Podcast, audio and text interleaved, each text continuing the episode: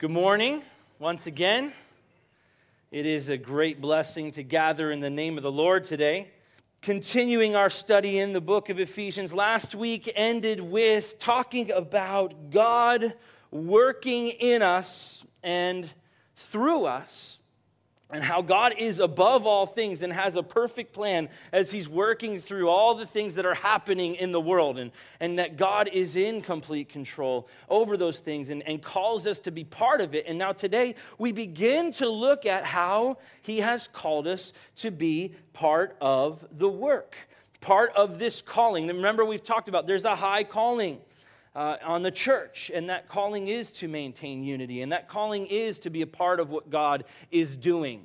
And so, here in verse 7, of course, but to each one of us grace was given according to the measure of Christ's gift. We're going to spend a good bit of time here in this single verse this morning before moving on, but there's so much to unpack here. There's so many great things that we get to experience here throughout, really, Ephesians on the, the body and the church, the, the life of the church, and how God has done this amazing work of building the church, and, and that we are His workmanship, and, and the church is His workmanship, and He has a perfect and beautiful plan for the church and a high calling on the church.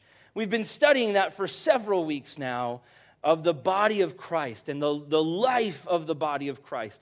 And that's so much of what we get to really dive into uh, today and the coming weeks as well in looking at this, this church body life and living this life together. Uh, and so we start, it says, but to each one. So we go back, there's a connection word here of that but. And so what do we see? We see how God is above all in the previous verses. God is above all, and He's working through all and in you all. God being above all things, and now He uh, includes us, He gives us opportunity. So it's not just God being above all and is, is playing the chess pieces of the people.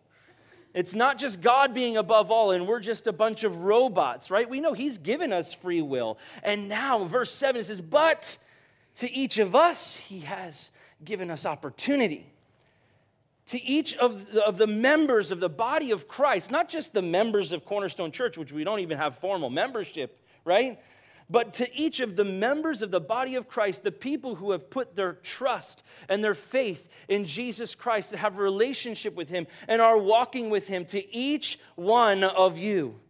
If you would say, That's me, I have a relationship with Jesus Christ, then this, you're part of it. You are a member of the body of Christ, and He's entrusted something very valuable to each one of us as part of the body of Christ. He is including us in his perfect plan. As he is above all, also he includes you. He is in all and he is working through all. He's working in our lives and he includes us to be part of his perfect plan. He's working through all things and he's working in us, remembering that we are his workmanship. We are involved. And it's not, you know, when we talk about his workmanship, and we've talked about that many times, there's such a centralized focus on that verse 210 in Ephesians. And when we think about that, we're not just talking about this, the, the poema, the glorious work of art. It's not a piece of art that hangs on the wall and you just get to look at it. Sometimes we think of that, oh, we are his workmanship. I am his workmanship. I am his glorious work of art. And we're like, I'm just going to hang on the wall over here. Everybody look and see what I've got to offer. Isn't it beautiful? Isn't it wonderful? This workmanship, it includes work. He's called us to be part of his work. And so we can, really, what we get to see is that we are a living work of art. And this theme of VBS this year is based right out of that verse. And the kids this week are going to be unpacking that eh, better than I've been able to unpack it to you guys. I mean, they got five days of studying Ephesians 2:10. We're going to make Bible scholars out of these kids, you know? But that reality is that we are a living work of art, not just a piece of art that's hanging on a wall with a high calling. as believers in Jesus Christ, we have a high calling. And that calling is to maintain unity that has been established by the blood of Christ that we've been studying all about. And that calling is to be a part of what God is doing and walking in His will and, and, and what He's calling us to do. So, how? How do we get to be a part of what God is doing? Grace. That's what He says here. But to each one of us, grace was given. Grace changes us, right? And we have studied so much about grace. In fact, Paul's favorite word is grace. And I think Paul's favorite word is grace because he realizes who he was apart from Christ. And he realizes he has this deep understanding of the great grace of God because of how messed up he was. And I think there's many, we can, we can relate, like, yes, dead in our trespasses and sin, amen but made alive in Christ. That is the grace of God. And, and Paul's favorite word is grace. In the, in the New Testament, the word grace, or this word for grace, charis, it, is, it appears 156 times. 110 of those are from Paul. So I think Paul is into grace. He's, and, and, and Paul is so much this founding, uh, you know, father of the church in a sense, in that he's writing so many letters. He's so invested in ministering to the early church. And what is he trying to teach the church? Grace. And we recognize that, that grace changes us, right? And we've talked much about that. We are made alive in Christ by the grace of God, out of the riches of His grace, the glory of His grace, of His goodness. It's amazing the work that He's done by His grace to change us. But now Paul introduces us to a new idea of grace, an addition. And this is how amazing the grace of God is it doesn't just change us, but also gives us opportunity. It gives us opportunity to be part of the work that God is doing. It changes us and it gives us opportunity to give to one another. Paul is always teaching us about this idea of undeserved favor. And we are desperately, as people, as individuals, as sinners, we are desperately in need of grace. And we have a great responsibility with the grace that has been given to us, a high calling. Grace is where gifts come from, it's the outpouring of the grace of God. And what it says here that, that it is according, it was, it was given according to the measure of Christ's gift. Now, again, we are pointed toward God's economy when we're talking about the measure of Christ's gift. And we've talked much about that throughout Ephesians and the riches of his grace and the riches of his glory and his mercy and how rich God is and how able God is, how glorious God is, how great his grace is. But now we're introduced as well to this, this measure of grace, the measure of Christ's gift. And he's given to each one a measure a measure out of His goodness, out of His grace, out of His abundant grace, He's given a measure to each member of the body of Christ. And what is Christ's gift? Well, first of all, Christ's gift is His life. He gave Himself, He died on the cross. His gift is grace that reminds us again of the riches of His grace.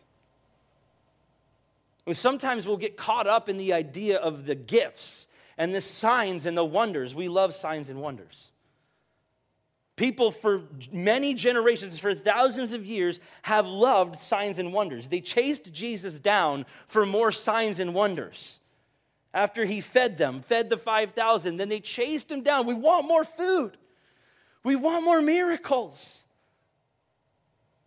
And still, people are constantly, we still are constantly chasing Jesus down for signs and wonders. But he's given us grace. And what does Paul write?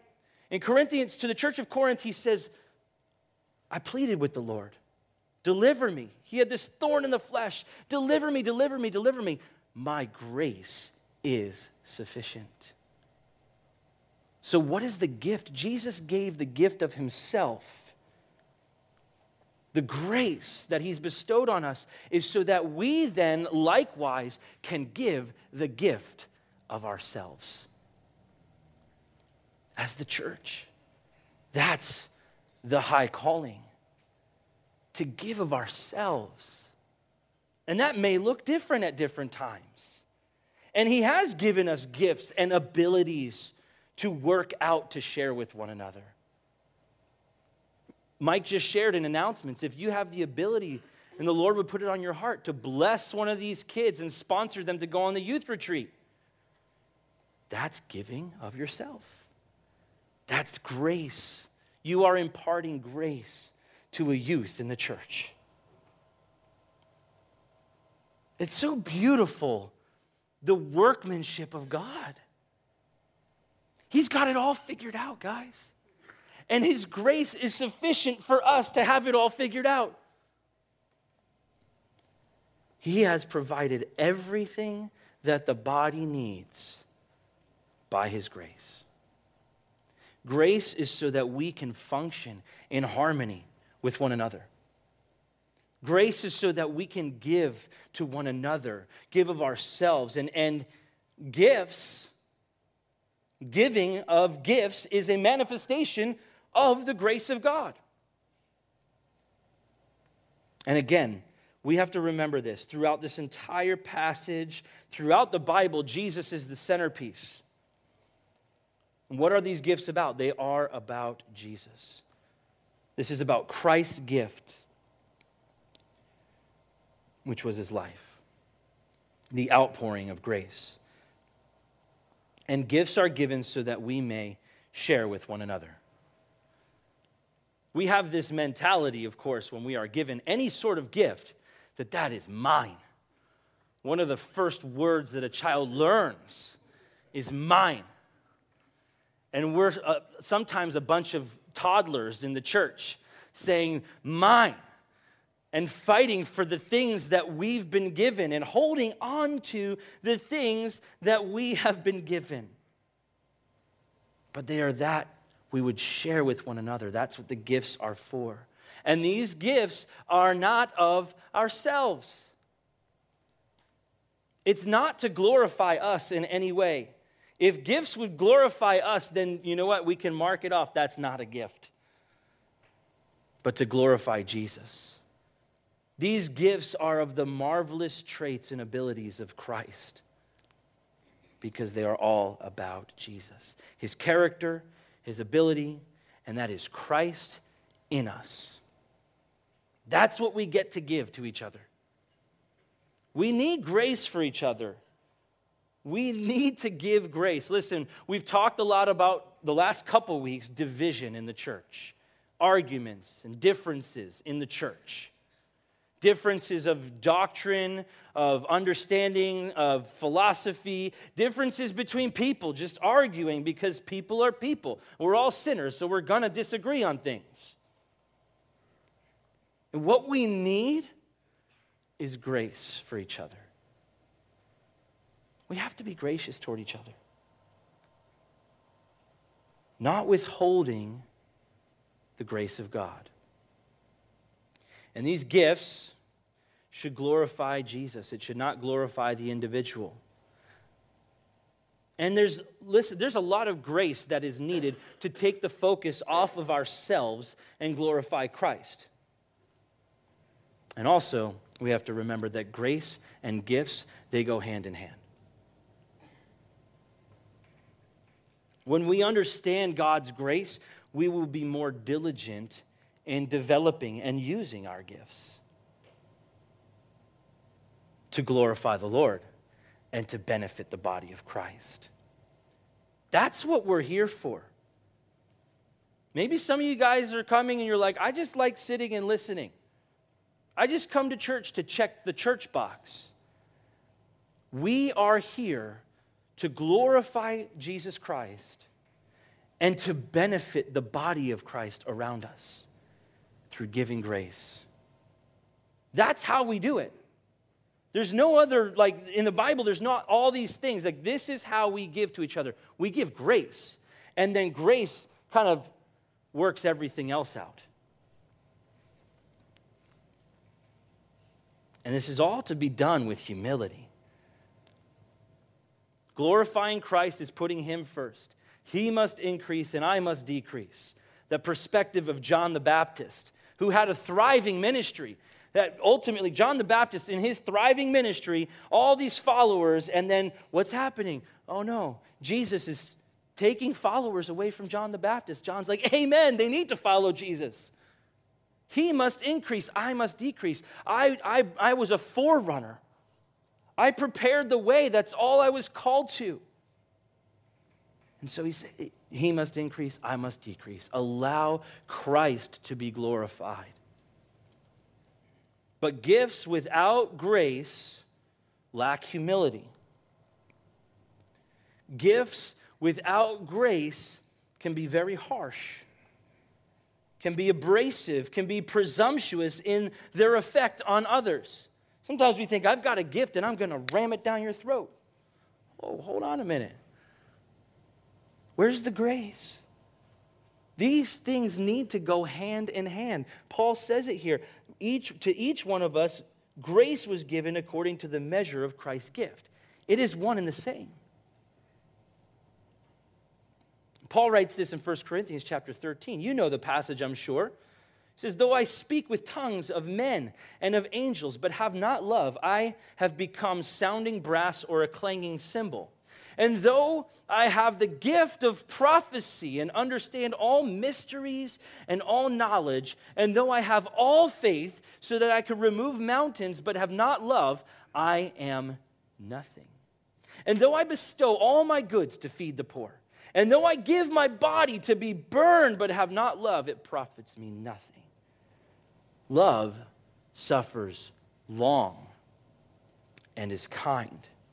Love does not envy. Love does not parade itself, is not puffed up, does not behave rudely, does not seek its own, is not provoked, thinks no evil, does not rejoice in iniquity, but rejoices in the truth. Love bears all things, believes all things, hopes all things, endures all things. Now, that is a Bible study for another day, right there. But for our purposes, what this gives us a picture of is love being essential in the body of Christ. And that love is humble. Love puts others first, and love is full of grace. This week, as I said, Pastor Mark and I went down to Virginia to visit with EJ and Callan, and, and we had a joke as we're getting in the car. You know how the car, the seatbelt alarm, bing, bing, bing, bing, bing, right? And it's like, it's some, some cars will tell you, like, fasten your seatbelt, and there's the thing flashing on the dashboard in front of you. Now, that is a, a gift that that car has to give, right? It's, it's a pretty impressive piece of technology. You're sitting in a seat and it's sensing that you're not buckling your seatbelt. Pay attention, buckle up. And it's a good thing to say, hey, be safe, buckle up. It's the law and it will save your life potentially. Okay, great. But it's super annoying when it's like bing, bing, bing, bing, bing. Like, stop, I'll get to it. Hold on a second. That's a picture of a gift without grace. There's no grace, it's a legalistic car. That's it. You sit in the seat and it's going to tell you, buckle up, buckle up, buckle up, buckle up. I heard you. Where's the grace? We need grace and love toward one another for our gifts to be received effectively. Or, like Paul says, we are a sounding brass, a clanging cymbal, a seatbelt alarm. Do we want to be that? That lacks grace. That lacks humility. That lacks love. And we think sometimes, I've got it and I'm going to preach it. I'm going to share it. I'm going to give this gift and everybody's going to love it. Not without grace. We need grace. And the more gifts that we have to share, the more grace we need. And the more accountability there is to the grace of God. No one has achieved or earned the spiritual gifts. It's all about Jesus. It's all about his gift, which is that he gave his life, he gave grace. As members of the body of Christ, one collective body, the collective body of Christ, not just our church, but as members of the body of Christ who have a relationship with Jesus Christ, you all have gifts to share. And you may not believe it, you may not know it, but you all, every one of us, has a gift to give.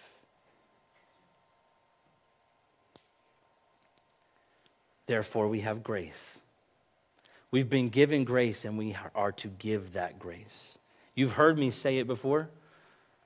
When it comes to giving of yourself or giving of your time, your effort, your gifts, don't rob the body of the grace of God. You may be withholding the grace of God from the body of Christ. We have a high calling, a great responsibility. But I will say this as well don't abuse the body by pouring out your gifts without grace. They must go hand in hand. We have a part to play in God's workmanship.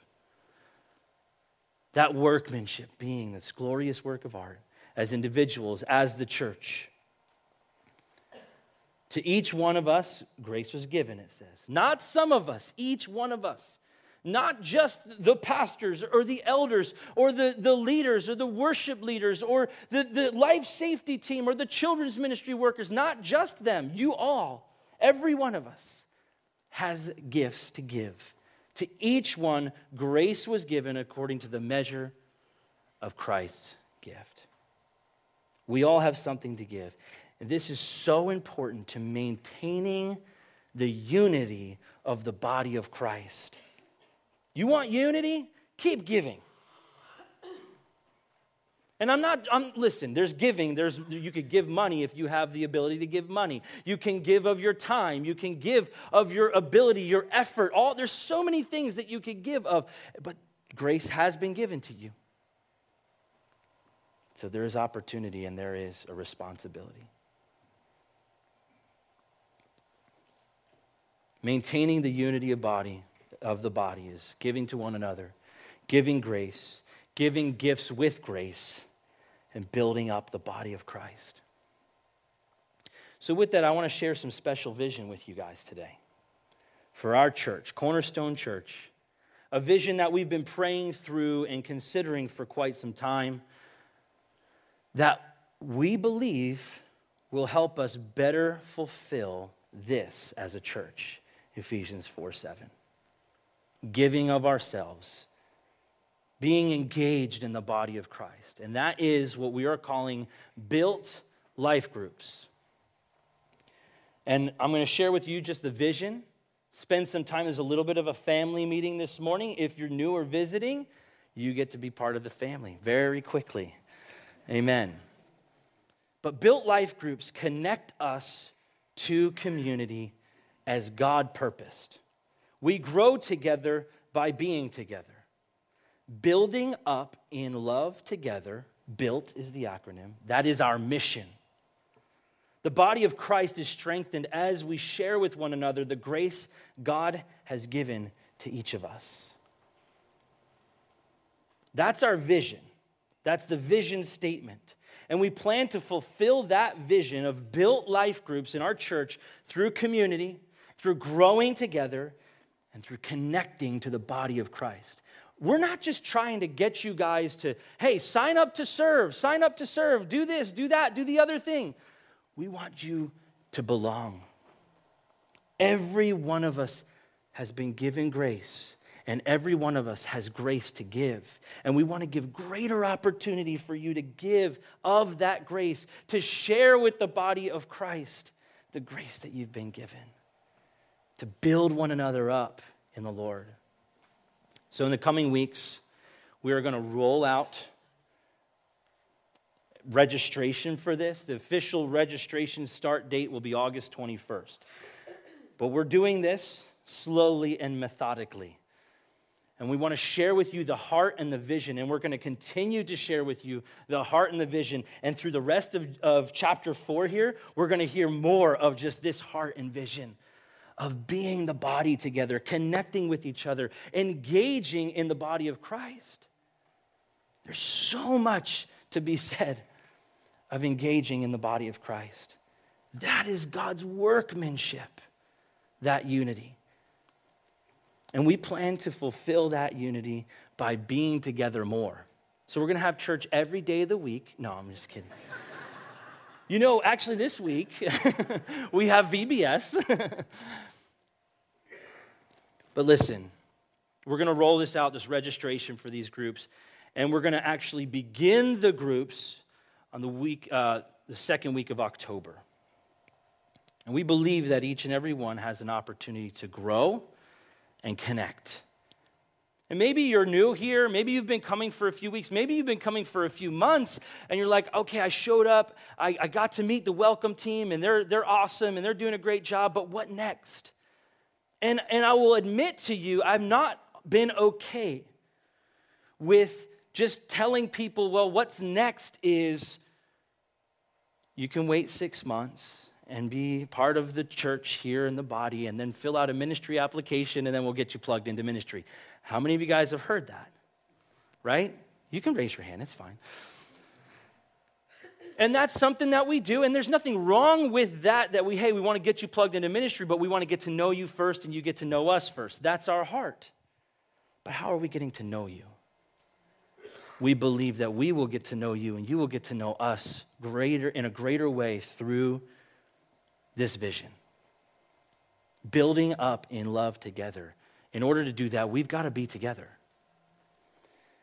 And so I strongly urge you to get involved in one of these groups as they open up for registration in the coming weeks, and we're going to be available to help you do that. We're going to have some people that are going to be available to help when we open that up in August. And we're going to work through those things with you, helping you get connected to a group. Right now, we're working on establishing those groups. We're looking at about 20 groups that will hopefully be starting uh, in October this year. And we're excited about this. I'm very passionate about this personally, as, as is our whole uh, pastor and elder team. And we've been talking about and praying about for several months what this is all going to look like. And we're committed to it. We're so committed that I'm going to share some big news with you guys. We're going to dedicate our Wednesday night service to built life group meetings. Our plan is to take the larger Wednesday night gathering and scatter it. Like the early church in the book of Acts, the church was scattered into homes. They were scattered through persecution. We're not, thankfully, praise the Lord. But that's our goal, that we might scatter the church and we might see greater growth in each of our lives, in each of our families through these opportunities.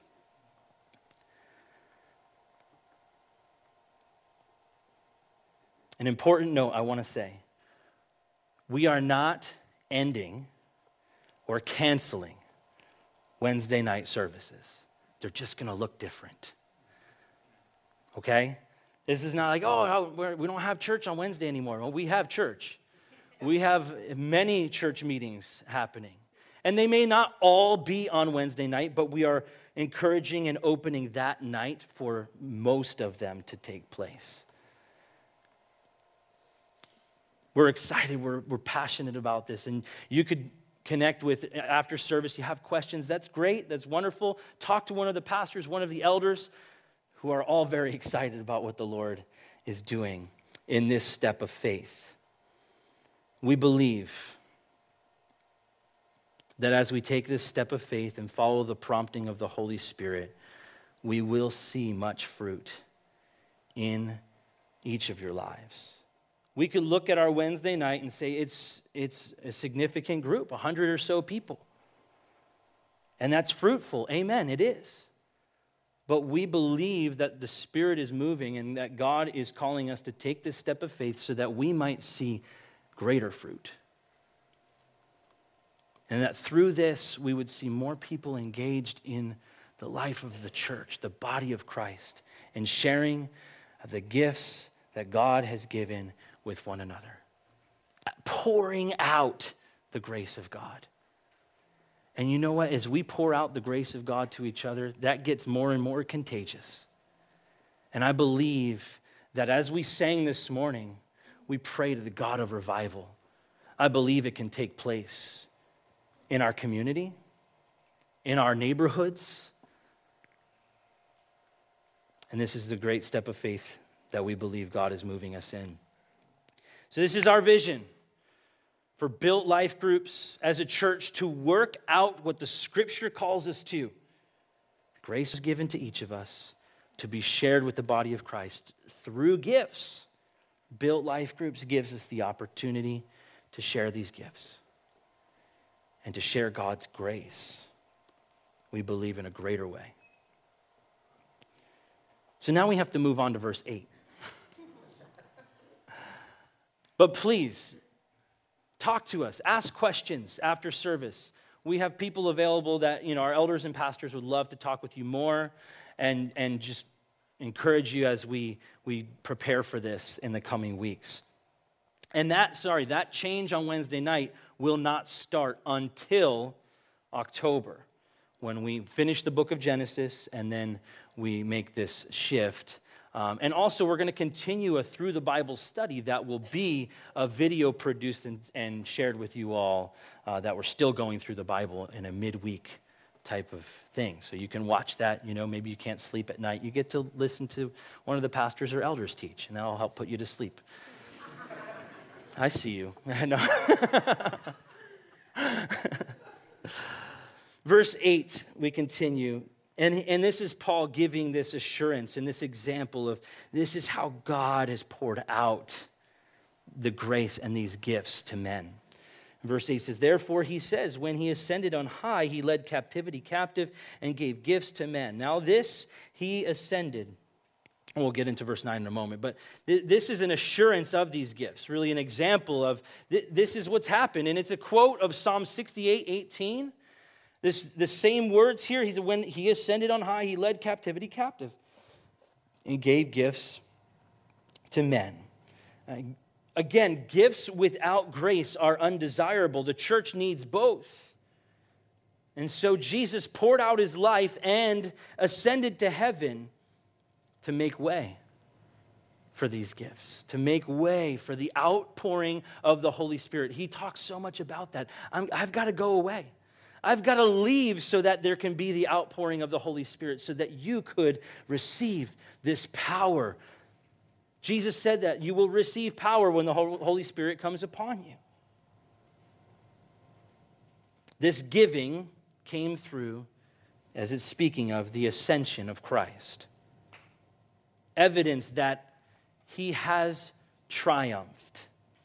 And it's through the triumph of Jesus, his resurrection, his ascension, that made way for Pentecost. It made way for this outpouring of the Holy Spirit. And interestingly enough, that, that Psalm 68 18 is a verse that the Jews would often quote or use in the midst of their celebration of Pentecost recognizing that Christ, now we recognize Christ to be the Messiah who has ascended and made way. But Paul paints this picture here that we get to see. As he quotes this, he's saying, Look, here's a fulfillment. The fulfillment is Jesus. A picture here of a victorious king who has overthrown his foes, ascended to the mountains, returning triumphantly to his city and has the spoils of war. And then bestows lavish gifts on his loyal followers. That's the picture of Christ. We keep that in mind, and this is about Jesus.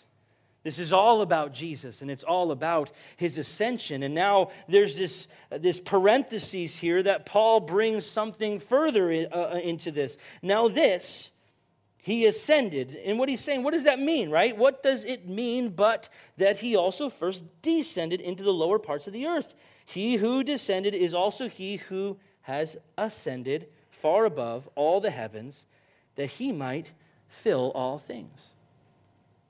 Paul gives us some explanation, but an interesting explanation at that. A little bit of a topic of debate here. Uh, there's different opinions on this verse specifically and what is Paul exactly talking about. That Christ descended to Hades after the cross and preaches to those who died in faith in ages past, and then uh, he, as he rises, he leads them into heaven. This being a reference to 1 Peter chapter 3, verse 19 Peter talks of that. More likely, though, Paul's not talking about that. Paul is talking about Jesus. It's more about the person of Jesus than it is about the place. Was it Hades and was it Abraham's bosom? And, and what, what are we talking about here? What we're talking about is that Jesus, he's saying, descended. And what is he talking about in the ascension? From earth to heaven. So, in order to get a picture of who we're talking about and what we're talking about, we're seeing Jesus who descended from heaven to earth, who came in the form of man, as Paul writes in Philippians, and did not consider it robbery to be equal with man, but made himself of no reputation, taking the form of a bondservant and humbling himself to the point of death, even the death of the cross. Philippians chapter 2. And likely what Paul is expressing to the church here is that we're talking about the ascension of Christ. We're talking specifically about Christ. Before this, as it says, when he's quoting Psalm 68, it says, When he ascended on high, he led captivity captive and gave gifts to men. Now, if you're just reading that Psalm 68 18, and you don't have an understanding of Christ, you need that explained. And so that's what Paul's doing. Who is this talking about? Who is he? So what does it mean that he, he ascended? What does it mean that he also first descended into the lower parts of the earth? And he descend, he who descended, that's the emphasis, that's the focus of these two verses here. It is about he. And he who descended is also he who ascended. It's Jesus. They already have the, the, the testimony the eyewitness testimony of Jesus who ascended. And he's saying it's the same guy. Focus here being on the ascension from earth to heaven, bringing back the fact that Christ first descended from heaven to earth. It's about Jesus. The emphasis is put on the person of Jesus and not the place. And further, he says it is to fill all things speaking of the one. Jesus is the focus, and his glorification is the emphasis. He ascended far above. Again, the ascension is the focus here in the outpouring of these gifts. But he's just explaining who this is. It's all about Jesus. And he ascended far above being the dwelling place of God, being the place that he came from, being the heavenly places that we began the book of Ephesians talking about the spiritual blessings in the heavenly places. Pointing us again to the height and the depth and the width of the love of Christ. And his ascension, it filled all, it fulfilled all things. He ascended to the dwelling place of God outside of time and space truly identifying now the omnipresence of Christ. No longer under the limitations of the human body, but Christ is the focus, and his glorification is the emphasis. And as we work to share with one another, remember that Christ is the focus. the, his glorification is the emphasis. That's what we're all about. That's what we need to be all about. And the outpouring of the grace of God in our lives and those gifts to one another should point people to Jesus, to glorifying Him and walking with Him. So, as we prepare ourselves, let's prepare ourselves for, for built life groups. Let's prepare ourselves to engage with one another in the body, to give of the grace of God to glorify Jesus Christ. Not ourselves, but to glorify Jesus Christ alone. Let's pray.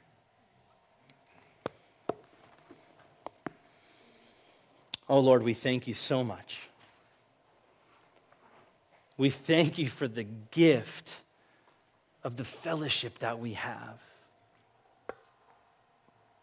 We thank you for the gift of your Son.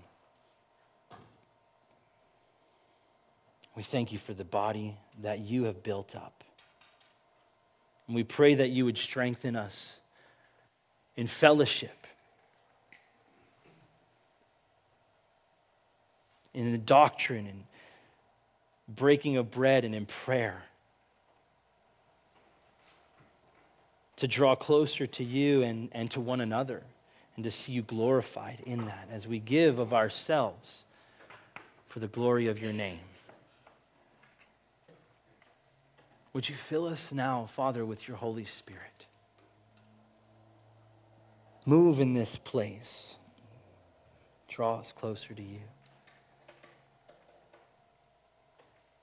Maybe you're here today and we're talking about this body of Christ, the, the, the church body and church life, and we even have a little bit of a family meeting today and sharing this vision, and you're maybe you're confused or you're wondering what's wrong with these people. I don't know. We love Jesus.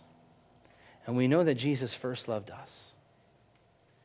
And I invite you to, to receive him as your Savior today. You too could be part of the body of Christ, the Savior of the world. You get all that goes with it fellowship with God, grace of God poured out in us and through us.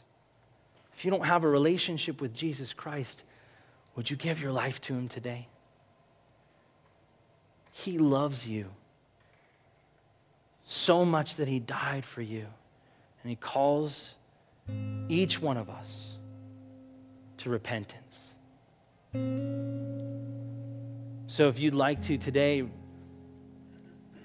receive Jesus as your Savior, confess that you're a sinner. We all need to recognize that we are sinners and we fall short of the glory of God and then you confess that you believe in Him. So if you'd like to do that today, I want to lead you in a prayer, a simple prayer of a confession of faith in Jesus Christ. Say, Dear Jesus, I confess that I'm a sinner. And I believe in you. I believe that you're the Son of God who died on the cross and rose from the dead and ascended to heaven.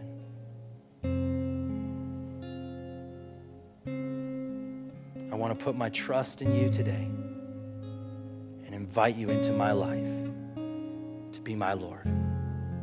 In Jesus' name, amen.